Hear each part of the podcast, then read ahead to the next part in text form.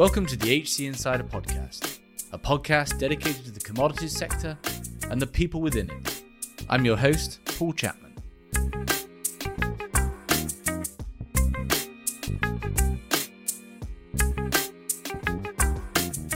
Today, in somewhat of an extended episode, our guest Paul Horsnell, Global Head of Commodities Research at Standard Chartered, joins us to look back on the energy markets in particular, but commodities more broadly, in 2022 and I look forward to 2023. It was an incredibly eventful year. Many of the major topics covered in the 52 episodes that we did of the HC Insider podcast. I referenced some of the guests and topics in this episode, but I do want to take the opportunity to extend a very special thanks to all of you listeners and to all of our guests who made the One a Week podcast possible. I also want to extend my thanks to my colleagues at HC Group, all 60 of us spread around the world, for generously providing ideas and connections for guests and topics for the podcast. In fact, 2023 is a bit of a watershed moment for the company. 2023 is our 20th year anniversary. The firm was founded 20 years ago by Justin Pearson and Nick Watt, and I joined a year later along with my colleague Damien Stewart, with whom I now co head the business. We've certainly grown from those early starts just focused in energy, and we're now spread around the world in our offices in Sao Paulo, Houston, New York, London, Geneva, Singapore, and Abu Dhabi, servicing our clients' search needs as well as talent advisory, all focused in the commodities sector. Available for download from our website will also be our annual review, a look back on the talent trends and themes from 2022, and some predictions for 2023. It's been a tremendous year of growth for the podcast, and I'm excited for 2023. That being said, it really does support the show if you can take the time to leave us a review or just five stars on the platform you're listening on. That really does help promote the show and enable us to continue to get the level of guest that I know you all expect. So there's nothing more to say, except as always, enjoy the episode. Paul, welcome to the show. My pleasure. So, what we're doing essentially is a bit of a wrap up of, of 2022 from an energy perspective and then a look forward to 2023. And I should say that this is going to be going out on Jan 4th. So possibly the worst day of the year for everyone as they crawl back into their, their commutes and so forth. But, you know, we're recording this in, in December. So barring any unforeseen major events, if there are, please, please excuse us. So, so I want to start off, and I mean, it has been an absolutely, at least in in my career, one of the most notable years in the commodities world. You just have to look the number of times commodity related issues, energy related issues have hit the front pages of the major newspapers, the major news sites. And, and the population is now very well aware of challenges around supply chain, rises in, in various commodity prices and that the impact. And then, of course, the very acute issues that we're facing in in Europe. Can you just give us a you know the what were you know can you just talk 2022 and before we dig into sort of the trends behind and the themes and the learning you know what in your mind are kind of the the major events of 2022 that we should signal here? Yes, I, I think it's hard to get away from um, Russia's invasion of Ukraine as being the the, the watershed event, uh, the defining issue of the year, and all the knock-on effects it's had, not just in terms of um, unbalancing uh, energy markets, but also in terms of changing governments' agendas uh, and attitudes towards energy and energy policy. So, bringing energy security back into the fore as a concern when it's really been absent for the last 25, 30 years, feeding into that, uh, if you like, that policy trilemma of how do we now balance between issues of energy security and sustainability while also wanting to keep economy strong and moving forward. So I, again, just feels like that's the event which is uh, going to set the energy agenda for, really the next decade. Yeah, and as you say, there was lots of underlying trends, but this seems to have been the the one. Obviously, I mean, such a, an event of such magnitude has exposed all of those weaknesses and has stressed all of those already quite a stressed energy market.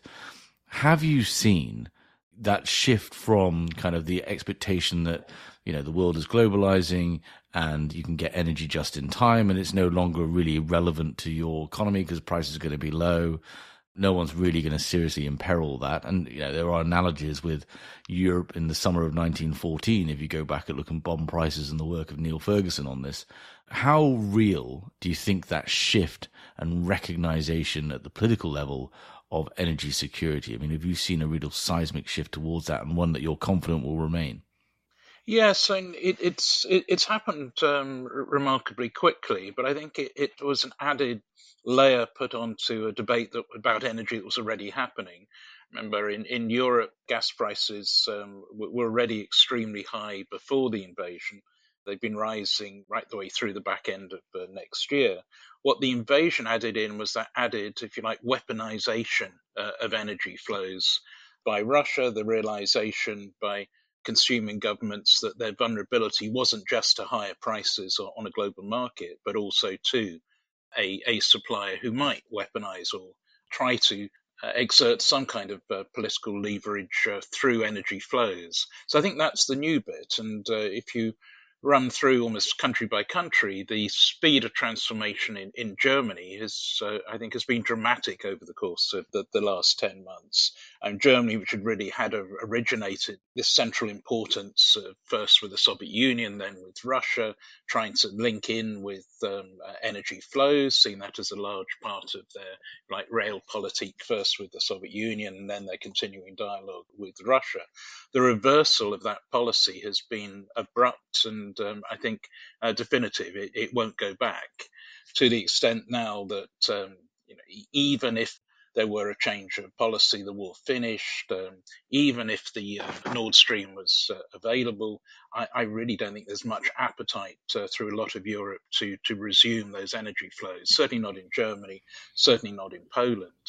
And that does feel like a, a definitive break. Mm. And it's actually amazing how effective essentially LNG has been at filling that gap, right? I mean, some 70% of that gas has already been replaced at last look from LNG, and you've got Germany, Poland, and others building a heck of a lot of terminals that are scheduled to come online in, in the next year. Yes, I mean, there's the, numbers and the balances sort of have some good news like that, but also some perhaps less good news. I mean, the biggest real um, item in making sure that uh, inventories have been able to build actually a little bit faster than normal during the injection season this year really has been suppression of demand. So demand has been down probably year to date uh, close to 14%. Uh, in some months, that uh, demand loss has been more than 20%. It seems to have accelerated through to the back end of the year. So while that's kept the balances there, at, at some point we'd rather like to get those bits of the economy moving again. And so doing that without prices getting too far out of hand and also being able to maintain the normal uh, inventory dynamics, that may be a little bit more of a, of a longer term project.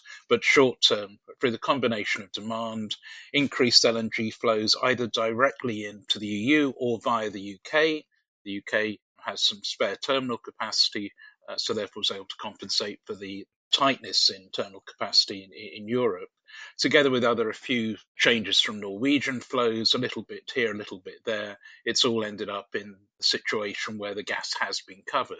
And again, going back uh, 10 months ago, I think if uh, any analyst had said um, uh, Europe could more or less decouple itself from from Russian gas flows uh, before the end of the year. I mean, we would have thought that was complete madness. That was uh, far too long a project. So mm. the speed with it and the speed with which uh, uh I, I, think politics has uh, taken on board the problem and reversed its um, previous course um, really has been uh, quite exceptional. And I guess winter has yet to bite. So we'll, we'll, we'll come back to this when we look at 2023 but staying so i want to stay with that sort of notion of kind of the shock the surprise in this. Because one of the kind of learnings is if you've taken us back to february early february for the most part most analysts most markets did not believe that russia was going to invade. And i just want to get your comments on that because i just think that's you know I, think it, it reminds us all that the world can have serious surprises, even with such events such as this, which have human intent behind them and human knowledge behind them. Yes, I think that's, that's certainly certainly uh, energy analysts. Um, I don't think uh, even as the tension ratcheted up, you know, th- through through December, January, and um, the early part of February, I don't think there was much expectation that um, uh, what, what, would happen was in any way a realistic prospect. I think with the sort of the hindsight, when you look at some of the regional analysts, some of those on the political side, I mean, there were voices out there who were pretty convinced that this was going to happen at some time somewhere. So the question was where, and Ukraine was more than likely going to be the, the, the next step uh, following the invasion of um, Crimea in 2014. So that there were voices out there, and it's perhaps an interesting one for for the analyst community that you know why didn't we have that um, sort of information in there? Why were we so quick to just assume that this couldn't happen when there did appear to be uh, people who knew um, Putin well, who knew um, Russia well, who were did think that this was a quite serious possibility. No, you, you had the step. White House and you know the SIS pointing firmly that this invasion was real oh, yeah. and going to happen. Right? It's more. It's, it's fascinating, sort of perhaps a indication of a lack of trust in in government institutions. You know, in the wake of some of the events of the last couple of years. So the information, as you say, was out there. I guess taking it sort of region by region. So then we look at Russia, and you kind of there was the, the globe, or at least the West, did absolutely mobilize in the form of sanctions, trying ultimately to, to shut off Russia's main source of, uh, well, cut Russia off from the from the Western economy. There was kind of a back and forth on oil, on how that would play in it, which is obviously the major source of Russian revenues, and perhaps the reason why we haven't seen an economic collapse that we would have expected the oil basically continued to flow. Can you just remind us all of kind of where oil and gas stood within those sanctions, and then kind of what's happened to Russia since, where where that oil's been going instead? Yes, obviously the oil and gas have taken uh, different paths. On the gas side, um, it's been more to do with that um, uh, Russian weaponization of flows and the gradual Russian reduction uh, in flows. Remember, Nord Stream flows were never, were never particularly sanctioned what happened was that uh, Russia gradually reduced the flow from 100% of capacity to 60% and then to 40% and then to 20% and then eventually through to zero. So the reduction in um, in Russian gas flows it was very much down to direct Russian policy. The belief being that um, if you strangled through supply, that should create um, enough division within the European allies that perhaps some of the support uh, for Ukraine might um, start to, um, uh, to, to wither away. It didn't happen, but it was very much um, a, a, direct um, Russian policy to, to reduce flows. To the extent uh, now that, you said, well over 80% of um, the gas has gone. What's left is um, a few flows uh, via Ukraine, a few flows via Turkey uh, through Turkstream and um, uh, in, in, through in through the Balkans. So there are a few countries uh, left with some dependence, but uh, Germany and Poland, no, no, Russian flows at all now. Oil a bit different. That um, has been uh, direct uh, sanctions and embargo. It's come in uh, various stages. Um, the US um, enforced its embargo almost immediately. The UK brought in an embargo with a uh, end of 2022 deadline, but in effect stopped um, pretty much importing all flows uh, uh, immediately. And then the EU discussion has come through to this um, so, sort of two steps, main steps in uh, cutting the flows further. The crude uh, sanctions, which kicking on 5th or did kick in on 5th of December, and then moving into February, the constraints on Russian products and particularly diesel. So it's it's coming in in two stages. There are some countries which will have exceptions to that. Those uh, reliant on pipeline flows um, who find it difficult to source um, oil elsewhere. So particularly the, the, the Hungarians, uh, a couple of other countries as well. But overall, for Northern Europe, flows of oil have more or less um, stopped. If anything, The initial response in, in the Mediterranean was that flows have actually increased, but again, they, they will stop as the, uh, the sanctions come through.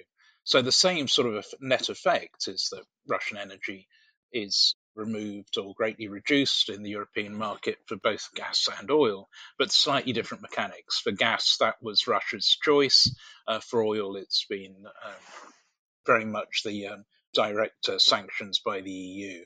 I think if perhaps at the start of the crisis the EU was more worried about um, uh, sanctioning gas than uh, than sanctioning oils, or perhaps its uh, major vulnerability was more on the gas side. It's where it's going to be hardest to substitute.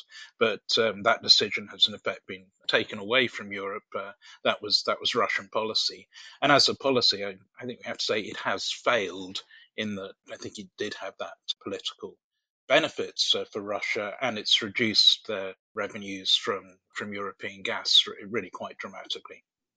It is in, it is interesting that actually sort of this you know a bit of an own goal there really by the Russians in in in self sanctioning the other way around.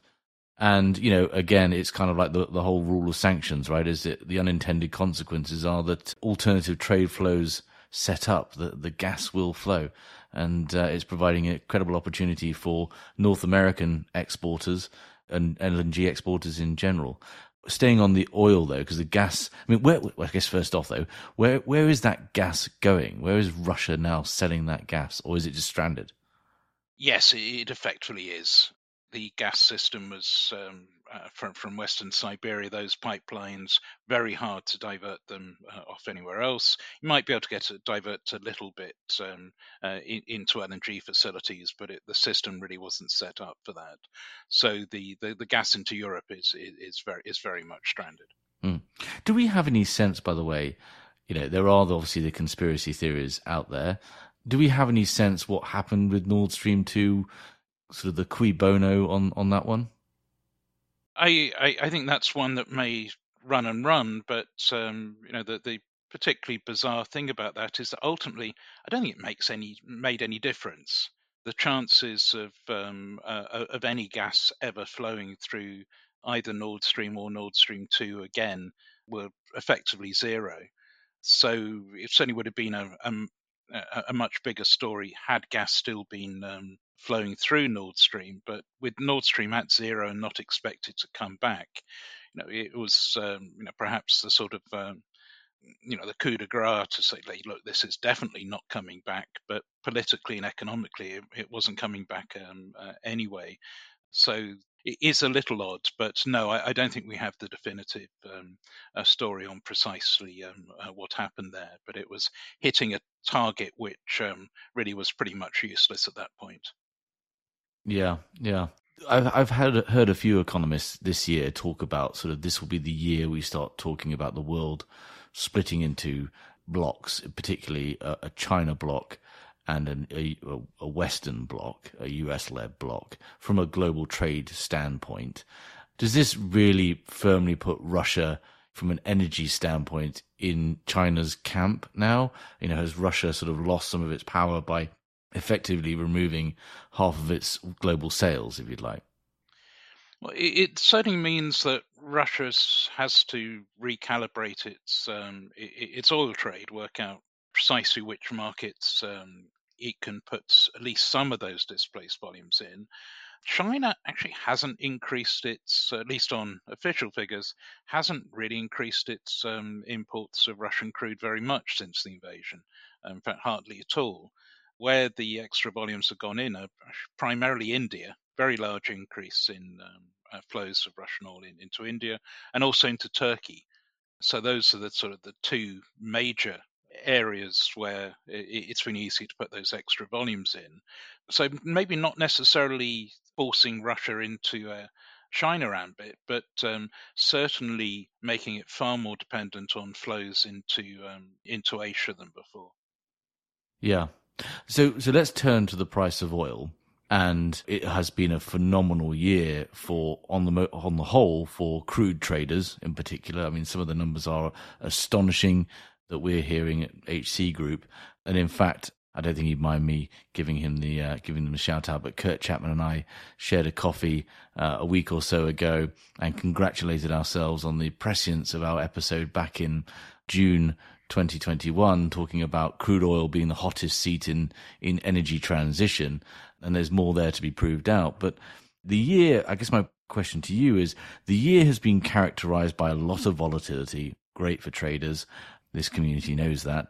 But it has, we haven't seen, you know, we started the year with, with some phenomenal expectations around the price of energy, the price of commodities in general, the much vaunted super cycle. Can I, lo- I'd love to get your take on kind of why that stalled and what's going on there. Yeah, I, I think it's interesting. Can sort of take the comparison back to the start of the year, when the market wasn't expecting the invasion of Ukraine, I think you're right. At that point, there was a fairly widespread view that uh, prices would be moving up to the upside, that um, they would be clearing $100 on a fairly sustained basis. A lot of views that the annual average would uh, come in uh, over $100. And I, I think we, from where we are now, look back on, on those expectations and say, well, hang on, it didn't happen and it didn't happen even with the benefit of um, uh, from a, a, oil price point of view of the knock-on effects of the the invasion of Ukraine, which obviously clearly should have um, uh, if we added that to those um, consensus views at the start of the year, that should have set prices um, right into the stratosphere. By by mid-year, it's not that long since um, analysts were talking of prices going to you know, above $300 a barrel because of um, the impact of Ukraine on top of this extremely bullish scenario. So, you know, looking back and say, okay, well, why didn't that work? Uh, prices uh, haven't averaged $100. They've moved above $100 for um, significant periods of time, but not there for the um, for the longest period. And I, I think the biggest um, uh, reason why it didn't happen was just that uh, demand is um, much more sensitive to, to, to, price and demand is sensitive to a weakening in the economy. And it's demand that was really being um, uh, misjudged most this year.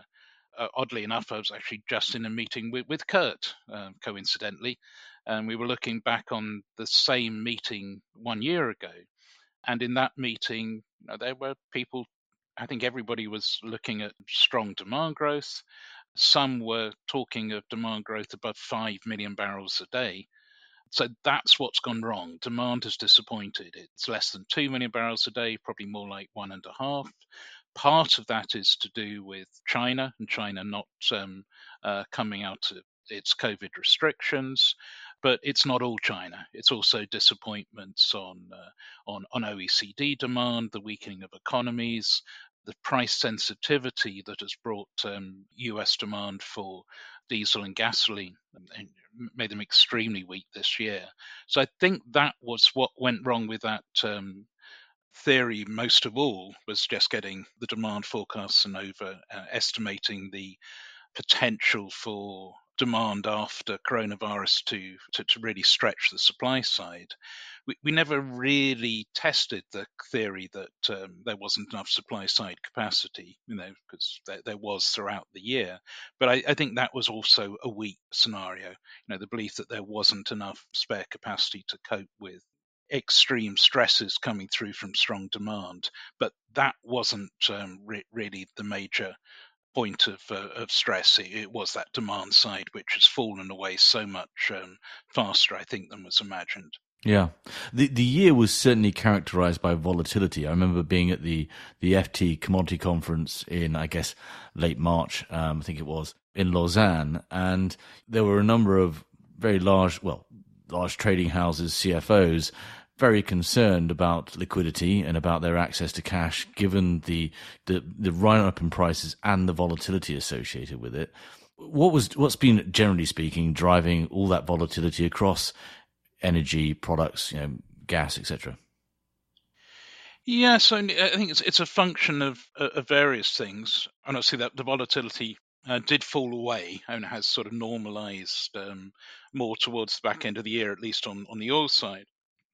I think at the height of the volatility, it was that sort of combination of you know genuine uncertainty in the market, um, you know, reasons why volatility should be um, particularly large. It was partly to do with positioning, talking about sort of dominant um, consensus views and super cycles. Mean, it meant that a lot of traders were all facing the same way. So that's uh, you know, all working on the same sort of trading hypothesis, which meant that they'd all, um, you know, t- tend to find themselves um, on the same side of the trade if something uh, changed. So that kind of outsized uh, movement, um, I, I, think, partly came with that. It was a lack of diversity of views, a lack, um, and I would say actually of good analysis uh, lurking around.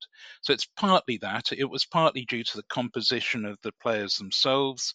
We have had this um, sort of shaking out of the trading community itself, not so much in the way of um, specialist uh, commodity players. Um, I mean, the traders are there, but not the hedge funds.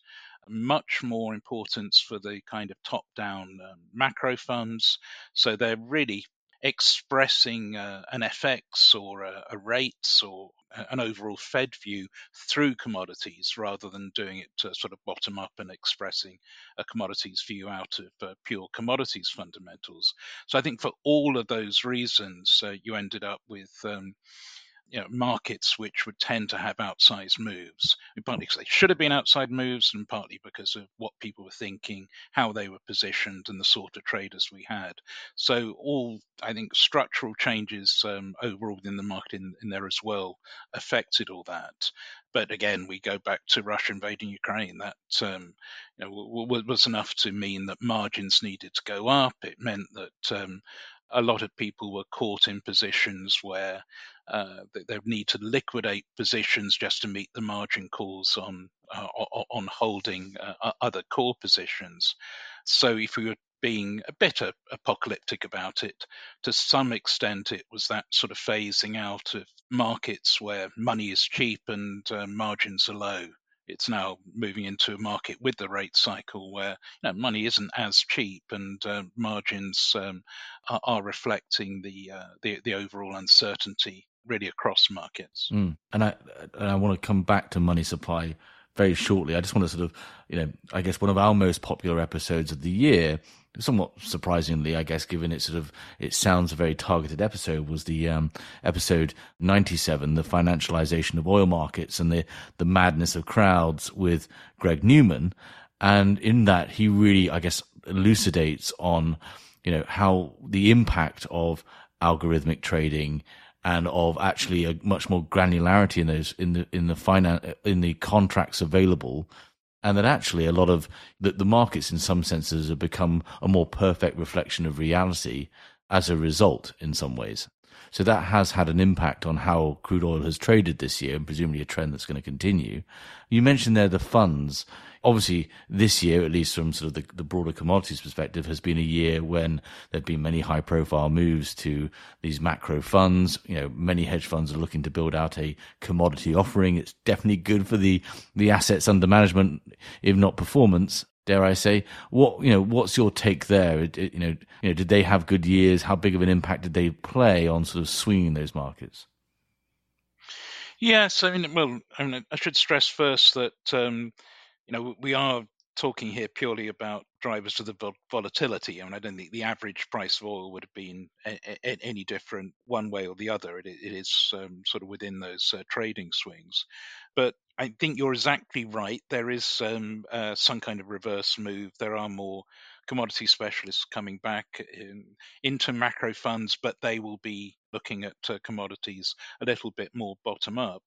But it's a move that's happening after you know almost a decade of moving the other way and moving the other way uh, really quite fast, particularly in, in, the last five years. So hopefully that would sort of rebalance a little bit of um, these problems of um, group thinking, you know, more or less all trading on exactly the same hypothesis should bring in a little bit more diversity of views and perhaps also more diversity in in ways of um, of playing the market. It's um, you know, much more this has been a very good year for playing the market through uh, through options.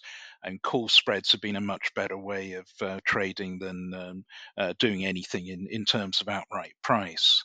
And so that sort of level of, I think, option sophistication and really trading the entire volatility surface, not just the um, the headline front months. That's an interesting development, and that uh, again implies that the market might start to uh, regain some of the, the, the areas where it's it's lost and the the tenure of trades had uh, moved in a lot recently. It was getting harder to do large size size trades further down the curve. The the option surface itself also had sort of receded um, t- towards uh, the, uh, the, the front of the curve. So hopefully some of that um, uh, those changes will repair some of the problems further down the curve that have arisen over the, the, the, past year. But big stress: the market was never broken. You know, these are these are all factors at the side. But there, while volatility was um, certainly reducing liquidity, I don't think we ever reached a point where liquidity was so poor that you could be worried about the uh, the price itself. You know, it was still generating the right signal. Mm. It perhaps got a bit blown out of hand when some of the more extreme bulls felt that um, lack of liquidity was the reason why their thesis had um, started going wrong, why prices started falling from, from June, and why there wasn't the follow through to the 200. And really, the problem wasn't about markets and market structure and market liquidity, it was because the thesis was wrong the price was falling because there was a growing surplus, because demand had fallen, because the market itself, um, you know, it wasn't tight, it wasn't a super cycle. And so I think we have to be a little bit careful that um, while there are some issues um, in, in, terms of uh, liquidity at various points, there was never an issue where lack of liquidity was causing prices to move in the wrong way. I just want to sort of note something you mentioned there about sort of this you know, what we definitely have seen this year as a search firm has been, you know, a demand that I haven't seen for like a decade or more of the physical traders wanting to bring back derivative expertise into their into their trading floors. The the, the lowly role of a, a crude options trader, last last in high demand a decade ago, is is suddenly back in vogue for those reasons you pointed out. Right, the volatility is driving the need for a different type of trader and the opportunity for that trader. Yeah, that's exactly right, and you know that's um, can only be a positive development because it's a anything that brings in um, people with with skills and different skills has got to be good for the um, development of a market. Instead, going back onto that problem of everybody constantly looking the, the same way and turning around, you lose that problem if you've got um, a much more diverse um, set of trading and trading systems and people trading at different points. It's um, it tends to sort of uh, sort itself out m- much more easily. So that that's a very, I think, healthy development of bringing back in those skills and allowing um, uh, the option traders back into the fold. And they had been, as you'd said, um, pretty much forced out of the market over in, in recent years. And it, it's great that that um, uh, is now again a skill in demand. Mm. Not that many of them are, are left. A few no, of them that's trouble. But and that just just to say that though, what we haven't seen. If you remember the last time we had the returns like this, and you know, the, the the returns that we're seeing in commodities was let's say let's say 2012 okay or, or, you know roughly speaking you had far more participants in the market then because in the last sort of run up you had lot, all the banks get in, build out physical trading capabilities or you know, commodity trading capabilities. You had lots of startup funds. i You know, Trafigura and Vitol and the likes were relatively tiny organizations back then, in at least in the mid 2000s. We haven't seen a lot of new entrants. There have been obviously funds come in, there have been CTAs, etc. But you've not seen many new trading startups. And if, if you ask me, I think that's down to obviously the cost of financing. You know, there are fewer commodity finance banks. We've covered this enough, and now you've got the cost of capital going up.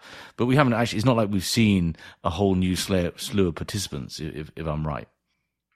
Yes, I, I think that is right. I'm starting to see early signs, perhaps, of some of the banks that got out of um, commodities trading or scaled back heavily. You know, just dip, dipping their toe into um, to sort of re-engage with the markets. But um, you, are right, there hasn't been that great rush of new entrants. and, and that's unusual. So I think if we take the history of um, certainly the, the, the Brent market, you know, back to the beginning, there's always been another wave of participants to, to, to come in. It, it started well, actually, with the Vitols and the trading companies, with those who sort of came in to a market created by the major oil companies. The traders were then followed by the um, the Japanese traders, the Sogo Shosha came in, the Wall Street refiners, as was the Wall Street banks, moved in. Then the, you've got the, the hedge funds, um, you know, all various types of um, uh, private equity. At every stage, there was another wave of new entrance into the market. And, and you're right, so this time that wave hasn't happened yet. It's been more of a kind of rescaling of of some of the actors that had previously scaled back. But a lot of the reasons why they scaled back, and this applies, I suppose, most of the banks, those reasons haven't really gone away. A lot of that was to do with uh, regulation, it was to do with um, authorities wanting to reduce the amount of proprietary trading generally that banks did. A lot of it was to do with uh, the um, internal accounting of credit. Uh, how much does, does VAR cost? I mean, to get enough VAR to be able to trade internally, the way that was accounted suddenly started making access to VAR considerably more expensive. So those reasons haven't gone away. What's um, brought them back in has been the markets themselves. So that extra volatility, those extra returns, you know, the extra interest in the markets. That's what's brought them in. But uh, yeah. some of those underlying reasons why they disappeared, I, I think, are still um, very much depressing involvement. Yeah, and I think it's that interest, obviously, that's also driving the hedge funds to want to say they have this capability, as opposed to the likes of, you know, one or two like Citadel. We had Seb Barrack on a panel on the podcast earlier this year, you know, who have been in it for the long run and have built up a formidable, you know, capability and moat around their business. Just one thing. So we're talking a bit about, you know, okay, the crude markets were never broken. And as you say, you know, I think I, if I was if I had lost money, I would blame it on liquidity as well. But that wasn't necessarily. I mean, there was a lot of concern in the spring about the natural gas markets in Europe being broken, right? I mean that they they that almost is that a different story? Were they almost you know at, a knife edge? Yes, and obviously the the amount of stress was massively greater. So moving from markets which you know TTF um, Dutch Title Transfer Facility uh, gas now, we're used to seeing that uh, trade in the sort, sort, sort of 20 euros a megawatt hour, 30 euros a megawatt hour. It was a real shock uh, the you know roughly uh, the end of de- December of, of, of, last year, uh, December 2021, that um, prices breached through 80, 90, 100. You know, that that was a real shock. That was already you know extreme stress, and then as Russia started to peel back um, the, the utilization on, on, Nord Stream, prices are pushing up beyond 200, 300. You know, realized volatility was at um, you know completely unprecedented levels. So again, I, I, don't think it was necessarily broken, but it was under such massive stress that um, pricing in volatility like that um, uh, would make it very difficult to you know to, to, to hold uh, large positions. Liquidity would come down being positive about the market, the um, uh, the good thing is that it, you know, it, didn't collapse. It still continued to generate prices. It didn't um, need um, large scale regulatory or government uh, in, intervention. It, it, we, we got a price out every day. Now, whether it was possible for users necessary to get into that market and do all the trades that they wanted, particularly um, those that wished to, to hedge. Again, that's another question. But in terms of the way price was being risk, uh, um, risk was being priced, sorry, I, I do think the market performed um, as well as it could. Mm. But again, the problem was the underlying circumstances caused by the invasion of Ukraine, it wasn't really the structure of the market or the nature of its participants. I think it performed as well as it could, given the extreme stress it was under. Yeah. Again, big thing, you know, it did keep on producing prices. There was still a market there. It does still continue to be a market. And the only time I've seen people talk about wanting to perhaps um, mute their um, involvement in TTF was really when the EU started talking about price caps, i.e., so when the government did get involved, that was the point when people were worried about getting too much uh, exposure to the front month.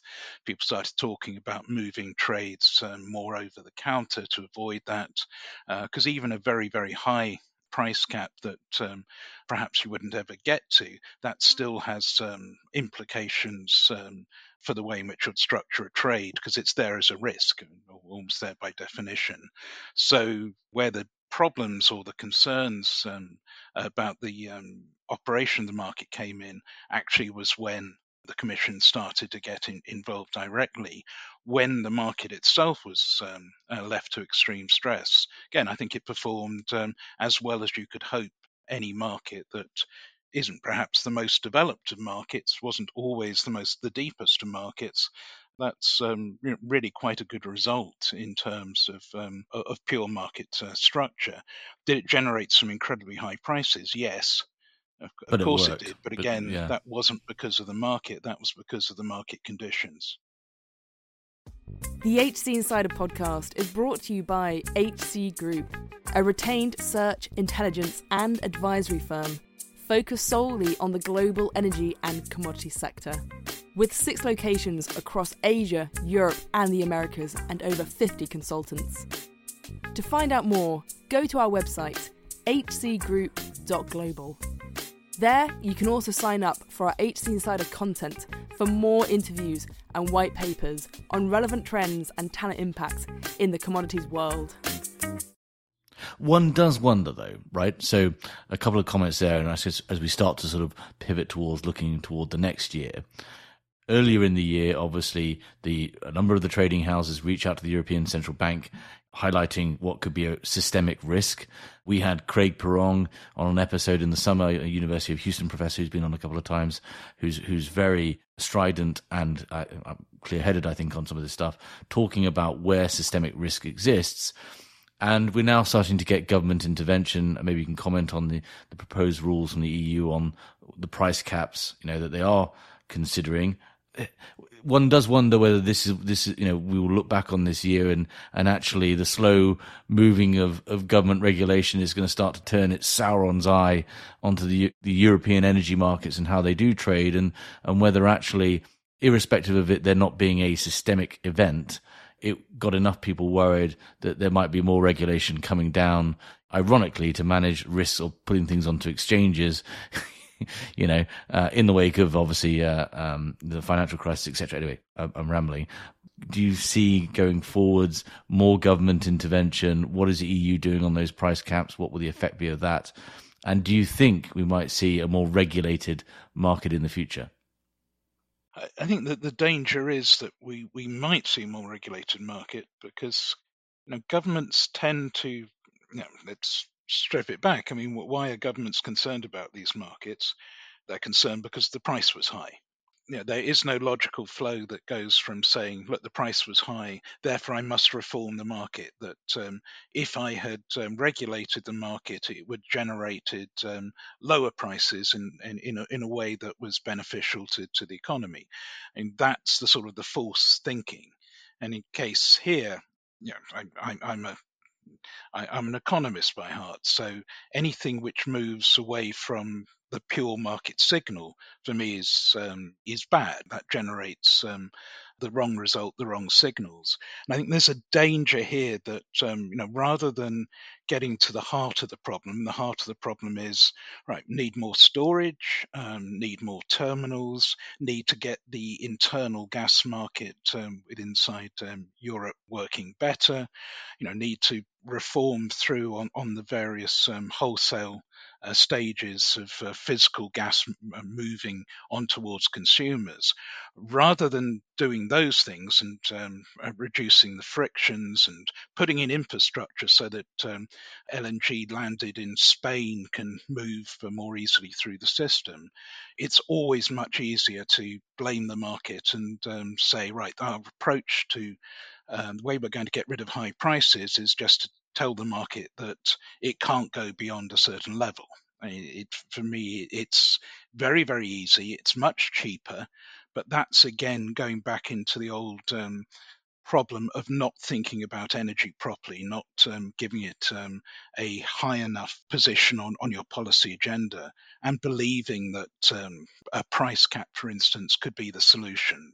Now, I can't think of a single market where, if a price cap has been operative, where the outcome has been a good one. Mm even if you put in too high a price cap, or too high in the sense that it wouldn't have been uh, kicked in, as I said, you do get um, unintended consequences. You do get markets um, responding to that. Um, stuff will perversely move away from the exchanges and go over the counter.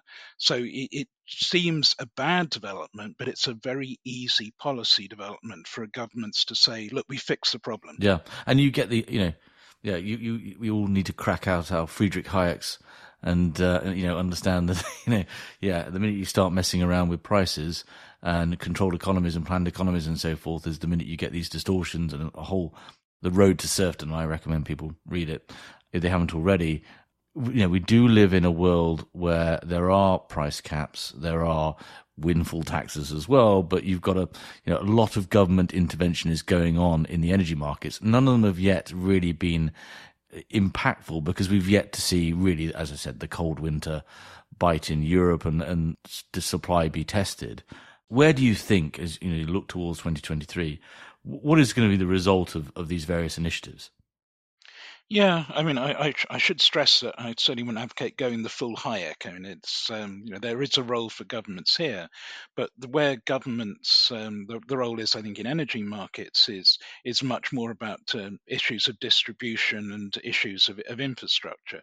So you know, a, a price cap at other points in the um, in in the chain that's uh, aimed to protect consumers, so putting caps on on retail prices, for instance.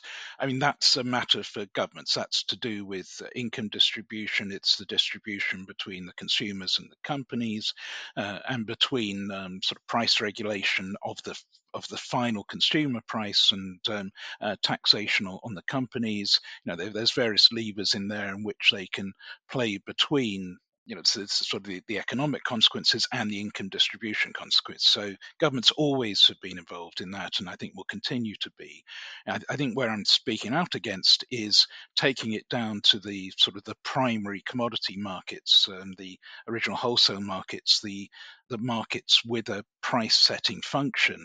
Those are very dangerous to regulate because um, you can't um, really achieve your income distribution and your balance between consumers and, and companies goals through from a primary futures um, market in gas. Those are things to be done as governments wish to really at a later stage. But um, if you you need to know which price signal you should be reacting to. You need to know how much your choices on uh, on distribution and on the economy are actually valued at, and for that you need to have a genuine, undistorted wholesale price to look at. I mean, otherwise, you know, where, where you're, you're back to sort of guessing what the price should be or what you'd like it to be, and that will be sending out the um, the wrong signals and the wrong costings uh, yourself. So it's certainly going to be that governments um, will continue to be involved in terms of the regulation of the consumer markets and um, in all areas of the physical industry. It's really again, going back onto these um, benchmark uh, price uh, setting markets, those are the things where really governments uh, shouldn't be doing anything other than ensuring that those markets um, work well and are sending a good signal. And capping prices is not a way of ensuring that a, a good signal is sent. Yeah, it's also on the, on sort of the, the corollary to that as well is that we've had Gerard Reid on of, of redefining energy in their excellent podcast a couple of times, one of the uh, we haven't touched on energy transition this you know, in this look back because obviously there's been other bigger events, but obviously that's been a, a backdrop context to a lot of what's going on. A lot of what he talks about is if we can get in particularly in, in natural gas and power markets a much closer uh, demand response to the wholesale prices at the consumer level, that would have a big impact. And we've seen that, right? I mean, that's ultimately somewhat the story of oil is you've seen demand destruction as the price went up. You just don't really necessarily see that in, in power and gas where you've got a lot more state involvement at that retail level. Yes, and that's right to a point, but clearly in European gas is perhaps an extreme here. But if we'd had full and immediate pass through of um, of wholesale prices through to the final consumer, you know, then you do sort of start getting into the issues of energy poverty yeah. in, in terms of um, the effects that's having on your most vulnerable parts of uh, of your population, and it again does become a sort of an income distribution and uh, an equity concerns. So, but again, that's something that the government can do through redistribution policy and capping retail prices, and there is a price tag attached to it. But in, and in many cases, the government does have to do that. Um, you want to have some price signal, and I said European gas demand is down double-digit uh, percentage points, so you know there clearly has been enough pass through to get a very strong demand signal, but you don't want to um, to pass through a signal which is starting to cause um, you know, genuine distress and energy poverty. You know that's sort of where you'd start to mute that signal. You you know you don't want the economic response to be for people to freeze to death. Yeah, no, no. Is there anything just to wrap that section up? Is there anything that any of the anything in Europe or more broadly that is actually going to impact the wholesale prices in terms of the various proposed caps, etc. Is there anything that's really going to actually impact wholesale prices and therefore stop that that true signaling? I, I think the price cap itself on TTF is a potential threat, and the, the, the original proposed numbers are fairly high, but there are countries within inside the EU who would like to impose those in at a lower level. And of course, once you've got one in, then it, it's quite easy to then create a debate to keep bringing it down, or um, you know, it, it can easily be adjusted. So even having a very high price cap as something of a precedent. But I don't think the governments are necessarily exhausted. All they can do in the subsidiary markets regulation of companies and uh, and how they're setting retail prices it's clearly not perfect. There's clearly a lot that can be done in terms of smoothing out uh, some of the faults through that and then that whole taxation debate sort of fits in. But you know that's what governments are actually quite good at. It's what um, their voters are responding to directly and you know, it's probably better for them to be concentrating on that than trying to get through the mechanics of the of the TTF um, uh, futures market. But I agree with the thrust of your question that um, there probably is more intervention or interest, if not direct regulation, coming down the line in terms of um, government oversight of some of these markets. Yeah, which you know poses a real challenge and a risk, right? And uh, and clearly a trend is uh, you know whereas well the commodity sector is having to pay more attention to government regulation, government action, etc., and, and build up their governmental relationship teams to respond. But okay, so so zooming back out and moving over back to oil, looking at 2023. I would never ask you what you think the price is going to be, but can you just give us, I guess, your sense of the what you think might be in store for the markets next year, and kind of the big things I guess to look we should all be looking out for to to know whether signaling whether it's going to go one way or the other. Yeah, well, actually, we, we, we do have a price forecast, so I, I, you I'll, I'll give you that for free. Um, you know, we we forecasting um, Brent crude oil to average uh, ninety-one dollars uh, in 2023. We instituted that forecast um, well back in June, and have sort of stuck with it since, and uh, and still feel that's that's pretty much um, you know where prices should be on on average through 2023. What's driving that? I, I think it's a sort of the in some ways a continuation of some of the themes of this year. The first uh, and most important again is is demand know, to what extent the slowdown of economies will impact on uh, OECD demand, to what extent and with what speed uh, China can move out of its uh, COVID restrictions, and at what point will Chinese demand start to rebound. But as it stands at the moment, we're fairly bearish on demand. We, we think um, all demand will average just 1.03 million barrels a day higher next year than this year, which isn't great I think this might be a little bit of upside from that, but uh, not a huge amount of upside. So I think if we compare that with a year ago when certainly we're looking towards consensus figures of 3 million, 4 million, in many cases, uh, the extremes, uh, much higher numbers. You know, the current consensuses are more between sort of 1 million and 2 million, and we're just at sort of the lower range of that. But key questions uh, on the demand side very much um, to what extent the uh, recessions are, are, going to be shallow, how long they will last, to what extent some of the um, demand losses last year don't come back, and returning a little bit to those transition issues which you already spoken about. And they they're there, they're part of this kind of energy trilemma of um, dealing with it with security and sustainability and uh, and economies um, and energy's role between them. But um, clearly, there are some transition issues on the demand side as well. So those are key on, on the demand side. On the supply side, no surprise here. Number one issue is Russia again. The extent to which um, Russian supply will fall in, in 2023 again, our, our forecasts embed a, an annual average fall of in Russian supply of about 1.4 million barrels a day. That's not a fall from current levels to its low. That's that's purely on, on the annual averages. Remember, Russia started 2022 at a very high level, but uh, 1.4 would be enough to sort of keep the market reasonably balanced uh, through Q1 and, and Q2. Uh, shouldn't be posing too much of a, a threat in terms of um, creating too much price upside, but it's a key variable. Should Russian supply fall by less than that, then the numbers start looking considerably soggier and implying that OPEC will have a little bit of work to do in order to to keep the market balance. And so, important to uh, see when OPEC is uh, will need to cut, or if it needs to cut through the first half of the year in order to keep um, markets uh, reasonably balanced.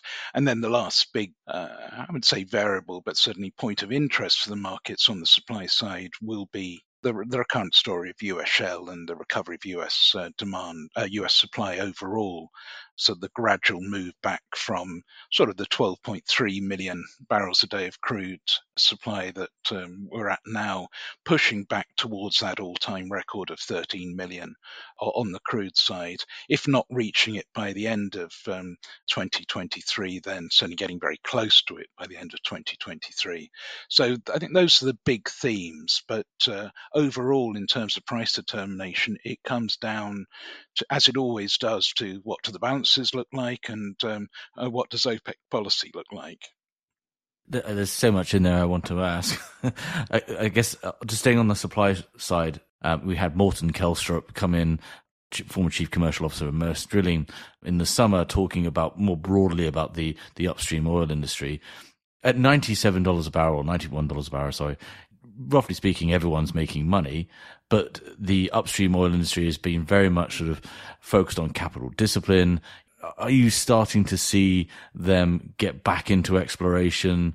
And this is, has an energy transition backdrop to it. I mean, what, are you seeing on that supply side? Is, are the independent oil companies mobilizing? Are they exploring? Do they are they investing in production?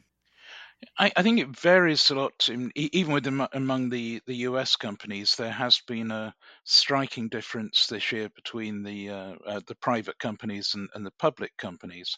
The private companies have responded, um, you know, more directly to, to higher prices. They have increased their, their well completions. They have increased their, their rig counts. It looks like a, a fairly normal sort of price response. The response from the public companies has been much slower, much more lagged. Certainly, the amount to which uh, exploration has, um, has, has increased is is considerably more muted. Part of that is to do with the planning procedures uh, with inside the, the public companies. It does tend to be a little bit more lagged. It does tend to be a little bit more arranged in advance. Part of it is due to sort of specific bottlenecks in specific areas, and there clearly has been cost inflation in, in various um, key parts. But generally, it does seem to have um, been a, a, a very uh, significant uh, public-private split. And if we're looking for public-private splits, you know why? it does come down to that sort of company strategy that uh, public companies are putting their shareholder first, which is a little unusual in terms of um, uh, certainly within the shale industry. So, yeah. sort of first uh, couple of iterations, they are being much more cautious about capital. They are paying off debt, which in, in the longer term is going to be uh, obviously a good thing to do, but um, they're not in that sort of early uh, shale model where you know, for every dollar you earned, you use that to spend a dollar fifty on on exploration, and you used it to, to, to sort of increase your debt and just uh, growth to maximize. That that model has gone, and it's probably a very good thing that it's gone because it wasn't a particularly stable model. So some of these is the um, uh, if you like, the economics of maturity, it's sort of moving on to far more sustainable. But some of it uh, does also seem to have been a, you know, concerns about how investors might see the oil industry generally, you know, I- including ESG concerns. Mm. So that's the interesting split, I think, to continue through from, from next year to will the public companies start catching up with the private companies in terms of their economic responses, or is there you know, is, is that much more of a sort of permanent feature that public companies would tend to grow a little slower than, or significantly slower than some of the private companies? Yeah. There's quite a lot of, I guess, I want to move on to what might make that sort of $90 dramatically break either way to the upside or to the downside. And there are things on the horizon, right? As, as we talk, the public response in China to continued lockdowns seems to be having an impact on China's policy, you know, and, and maybe moving towards one of vaccination and, and coping as opposed to containment. You've obviously got now as well, the savings rate came out yesterday here in the US at 2%, and you've got interest rates at the 7%, and that's having a dramatic impact on the economy because everyone's been, you know, used to 0% and all of the ills that that has brought what things do you think we should be looking out for that might be those big triggers to have a real impact on energy prices next year? Yeah, I, I, it's a big difference here now between, um, if you like, short-term price issues and longer-term price issues. Start with the, with the longer term. You know that there is still a problem there that the back end of the curve is lurking below seventy dollars a barrel. I, I don't think any of us believe that the long term price of oil should be below 70 or that at 70 you can generate um, supply capacity that will be needed for demand five, six, seven years down the road. And so that sort of problem further down the um, the time curve is unresolved, and if anything, is is is getting worse. This um, tendency for the projected um, demand path to sort of follow a kind of business as usual just demand uh, it will keeps on increasing through to at least 2030, while the supply side is is reflecting um, a, a, lack of investment and seeing capacity falling away, and we haven't really sort of sorted out um, precisely why supply and demand uh, are following different price paths, if you like. So, you know, I certainly see the back end of the curve as um, representing extremely good value. It would certainly be positive on those back end prices. However, I don't think being positive on those longer term prices is a good reason for being positive at the very short end of the curve. And I think that was some of the problems from last year, why people were sort of dragged into the kind of super cycle uh, pricing, was essentially that saying, here, look, here's a theory about the long term, and I think you should be using that to put a position on in the very, very short term. And that's where it breaks down. I mean, they are different things. The short term is determined by the need for markets uh, to, to clear or at least price their own inventory changes. And that's down to uh, factors which are much more short term. And so, in the short term for the, the coming year, it's the same sort of thing as you've already mentioned China. I think those perceptions of the speed of liberalization on COVID measures in China and the likely potential increases in demand that might come from that. That's going to be, that's been a key theme for several months. I think it will continue to be a key theme going forward. So far, it's become a, a, little bit of a dog whistle in the sense that um, you know there's a slight um, easing in, in, in a COVID uh, measure. The market gets terribly excited, prices rally a lot, uh, perhaps um, a little too fast, and then there's a sort of disappointment as it becomes clearer that the broader opening up is is much further down the line. So that kind of um, volatility on China perceptions, I think, is going to be a key theme in terms of, of the short term movements.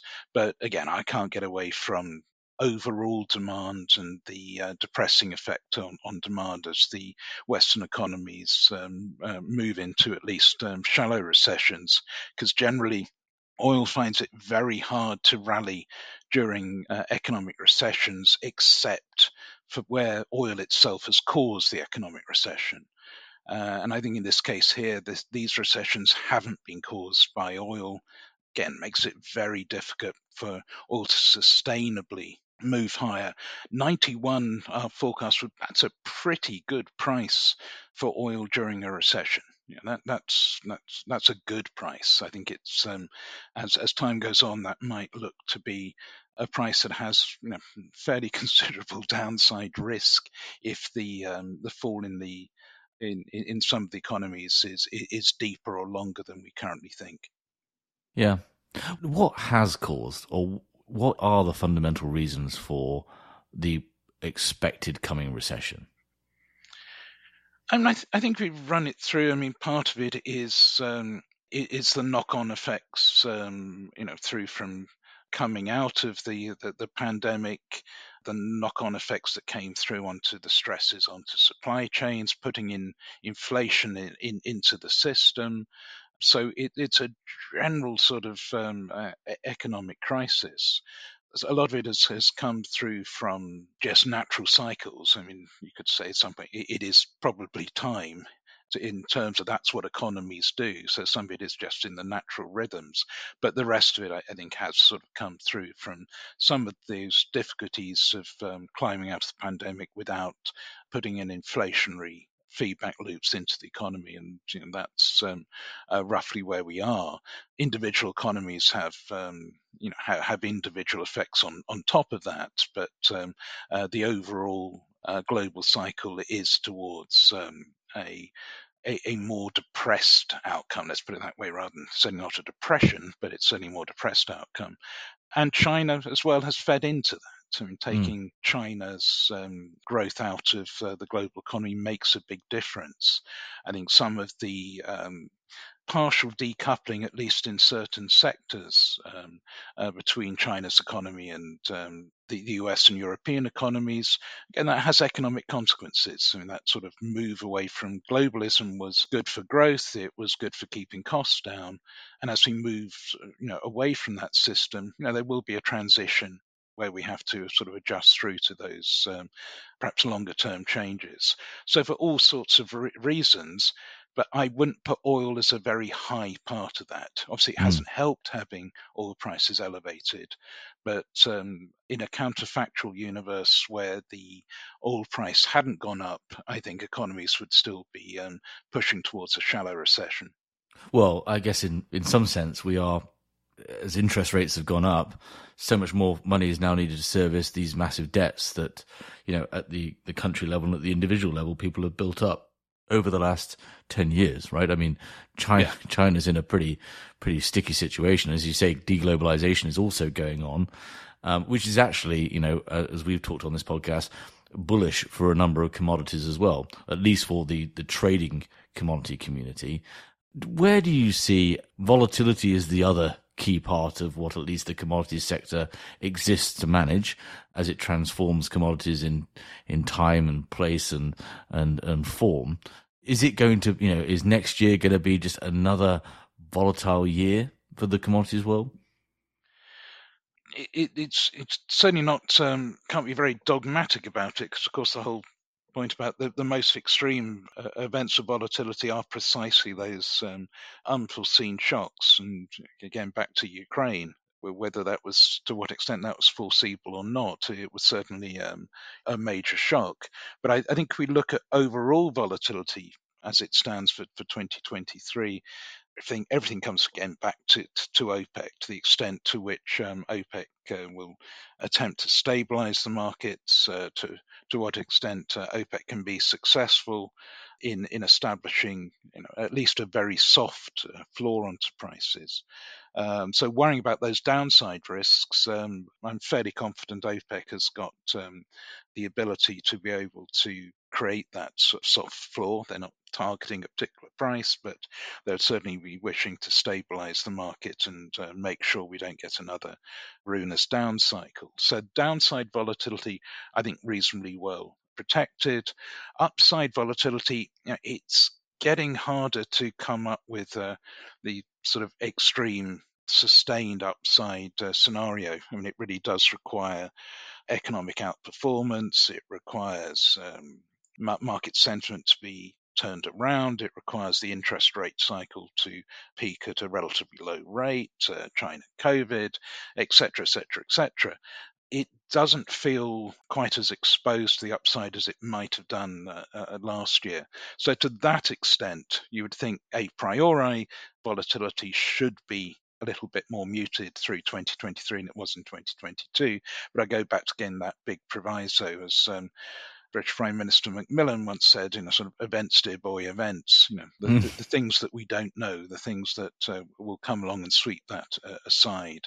There are potential shocks um, within inside the oil market. Um, you know, very concerned about Libya, whether the um, sort of the breakdown of the I should say, truce between the forces in Tripoli and the forces in Benghazi, you know, whether that will have implications making it harder for Libya to sustain its uh, current production level.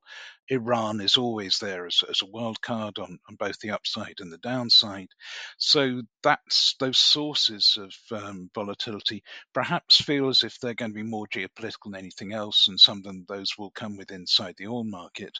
And bigger source of volatility again, we keep sort of circling around to it, it is back again on onto Russia and precisely how Russia's energy relations with the rest of the world um, develop over the course of the next year. Is Russia going to continue to weaponize energy, in which case the next thing to weaponize is oil? Or will um, Russia back away from that sort of directly aggressive use of um, of energy policy as part of its sort of overall war aims? Mm. Yeah, and this is the world of commodities, so there's always uh, lots of surprises, and it's it is at the very center of world geopolitics and geo events, and uh, you know, and uh, I guess there's nothing much left for us to do but to uh, to wish everyone a, a, happy new year and uh, and thank everyone for their time, and for me specifically to thank you for your time, Paul. It's been a, a fascinating discussion and uh, a, a, good one to give us pause, I think, on on on the coming new year. No, it's been a pleasure. Thank you very much for the invitation. Thank you for listening. If you enjoyed this episode and want to support the show, please give us a positive review on Apple Podcasts or Spotify. To find out more about HC Insider and HC Group, a search and advisory firm dedicated to the commodity markets, visit our website at www.hcgroup.global. There you can find out more about our services and our offices around the world. There you can also find more content from interviews to insight pieces to more podcasts focused on the commodity value chains. Thanks again for listening.